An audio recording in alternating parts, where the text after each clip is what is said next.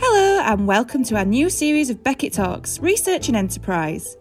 In this series, we're bringing together colleagues from across our university to explore the theme of equality, diversity, and inclusion within a wide variety of research and enterprise projects, from sports to clinical sciences, events, and cultural studies.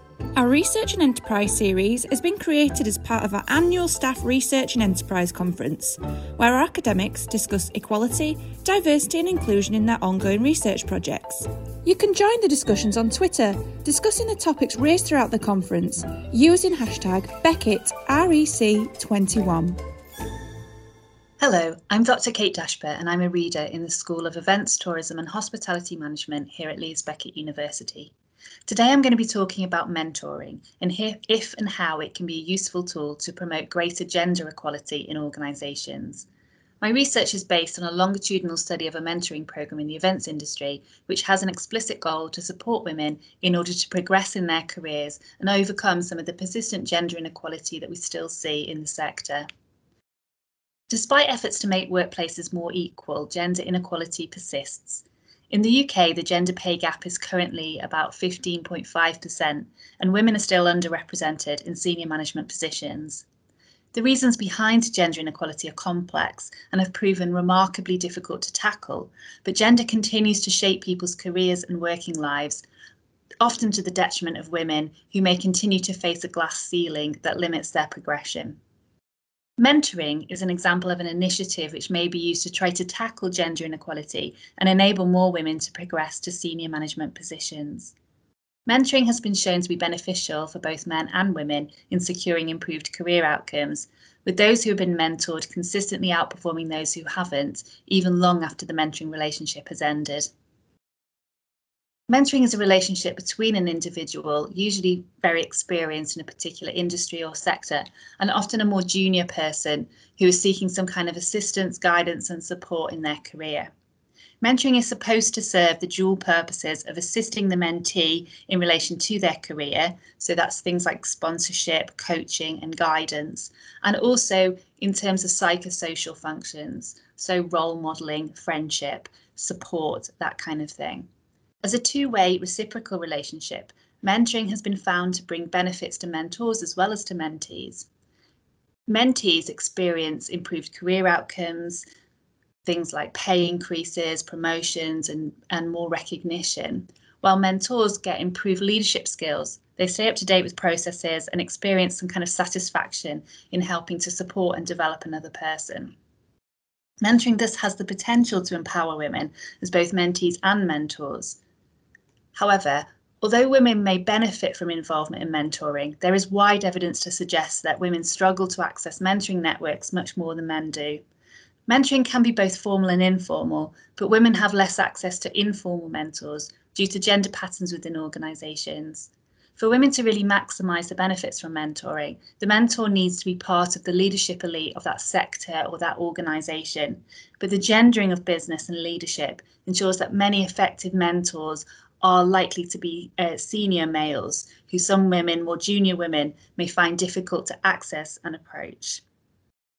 Women seeking out a mentor may struggle to find one informally who can support and champion them in their career, and so may be more reliant on formal mentoring programs than are men. Formal mentoring programs provide structure and clarity to mentoring relationships, but women only programs may risk reinforcing gender inequality in organisations by framing women as the problem to be fixed through a formal initiative. Mentoring programs that aim to equip women to cope in male dominated environments like the boardroom, rather than to find their own voice and to challenge the status quo, may actually serve to marginalise women further and reinforce many of the currently uh, invisible masculine practices that occur within organisations. Yet formal mentoring programs are important as they do provide women with access to influential mentors who can then support them in their careers. Female mentoring programs have potential to empower individual women to challenge workplace barriers as long as they are designed to teach women ways to tackle discrimination and work what it means to be rework what it means to be successful in the workplace. I suggest that gender equity initiatives like women's mentoring programs can be understood as paradoxical. They can be both empowering, even transformative for individual participants, Yet they are also risky and dangerous um, for those same individuals, as it exposes them to accusations of weakness, as they may be seen as being in need of special treatment to get ahead in their careers. Therefore, the extent to which mentoring is an effective mechanism to tackle gender inequality is an issue that requires further examination. In my own research, I followed a group of mentors and mentees over the course of a one year formal mentoring programme, conducting interviews with them at the beginning, the middle, and the end, and attending in person training and networking sessions. I also conducted follow up interviews with some of the participants five years later to examine any long term impacts of the mentoring programme. The programme was designed for women working in the events industry and was explicitly positioned as an initiative to tackle gender inequality. All of the participants, the mentors, and the mentees knew that this was the purpose of the programme when they signed up. It was a very structured programme with support materials provided, meetup days, and a mentor coach as well as activities designed to enable networking for the mentees. It received a lot of coverage in the events industry press and sparked debates at industry events about gender inequality in the sector. The findings of my research indicate the paradoxical nature of mentoring as a tool to promote greater gender equality. On an individual level, the mentoring programme was extremely beneficial for the mentees. All of them reported progress towards their goals over the course of the year, with improvements in confidence, better career planning, and enhanced networking opportunities. This led to numerous promotions, job moves, and even the establishment of new businesses, as well as reported increases in job satisfaction. So, on an individual level, a carefully designed and carried out mentoring programme can have significant impacts on women's careers, and this in itself is a positive step towards greater gender equality. However, mentoring is a very individual thing. Even on a structured program like the one in my study, mentoring is really about the one to one relationship between the mentor and the mentee, and the impacts are therefore predominantly individual as well. One of the striking findings from my research was that although everyone was signed up to a program that very explicitly stated that it was about trying to smash the glass ceiling and tackle gender inequality, both mentors and mentees were very uncomfortable discussing gender inequality in relation to their own careers and experiences, and they were keen to downplay the importance of gender in the mentoring programme. There was some industry backlash against the programme's explicit focus on women and trying to empower women in their careers, and both mentors and mentees were very aware of this criticism and sought to, sought to distance themselves from the more radical aspects of the programme and its aim to tackle gender inequality in the events industry. I thus suggest that mentoring can be individually transformative for women as mentees, but does little to tackle deep rooted and persistent gender inequality. The individualist focus of mentoring and other leadership development initiatives ensured that the more pervasive and insidious aspects of gender inequality that profoundly shape experiences of work and organisations remain un- unacknowledged and therefore unaddressed. This highlights a paradox at the heart of such gender equity projects. Systematic inequality is acknowledged and identified as in need of action to rectify, but the causes of this inequality are individualised and depoliticised even within a program designed to address inequality and discrimination, masculine norms of success and working practices remain largely invisible and therefore unchallenged. However, this doesn't mean that mentoring is not a useful tool in the fight against gender and other forms of inequality in the workplace.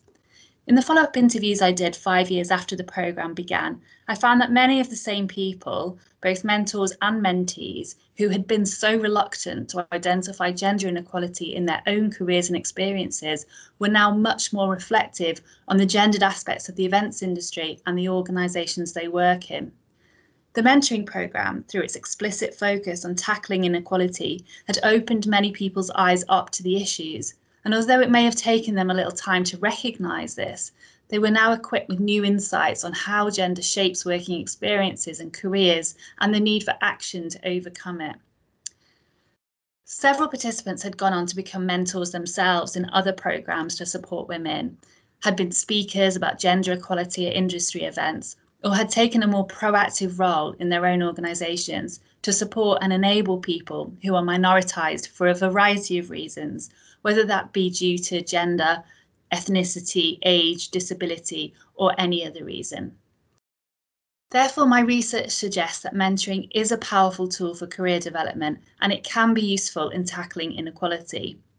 However, on its own, mentoring will not lead to more equal organisations and equal career opportunities for women and marginalised groups and individuals. More systematic change is needed that goes beyond focus on supporting individuals, which of course is important, but we also need to look at wider organisational, industry, and even societal changes about how we organise work, who and what we value, and how other areas of life both enable and constrain careers. The pandemic has made these issues even more pressing, exposing and increasing inequalities in and beyond the workplace. And my next steps with this research will be to explore the ways in which the pandemic has affected gender inequality in organisations and what kind of practices and initiatives may be effective in trying to address these issues and moving towards fairer and more equitable working lives for everyone. The Beckett Talk podcasts are released every Tuesday so don't forget to check our social media channels on Instagram, Twitter, or Facebook to find out more details on our next episode. See you next week.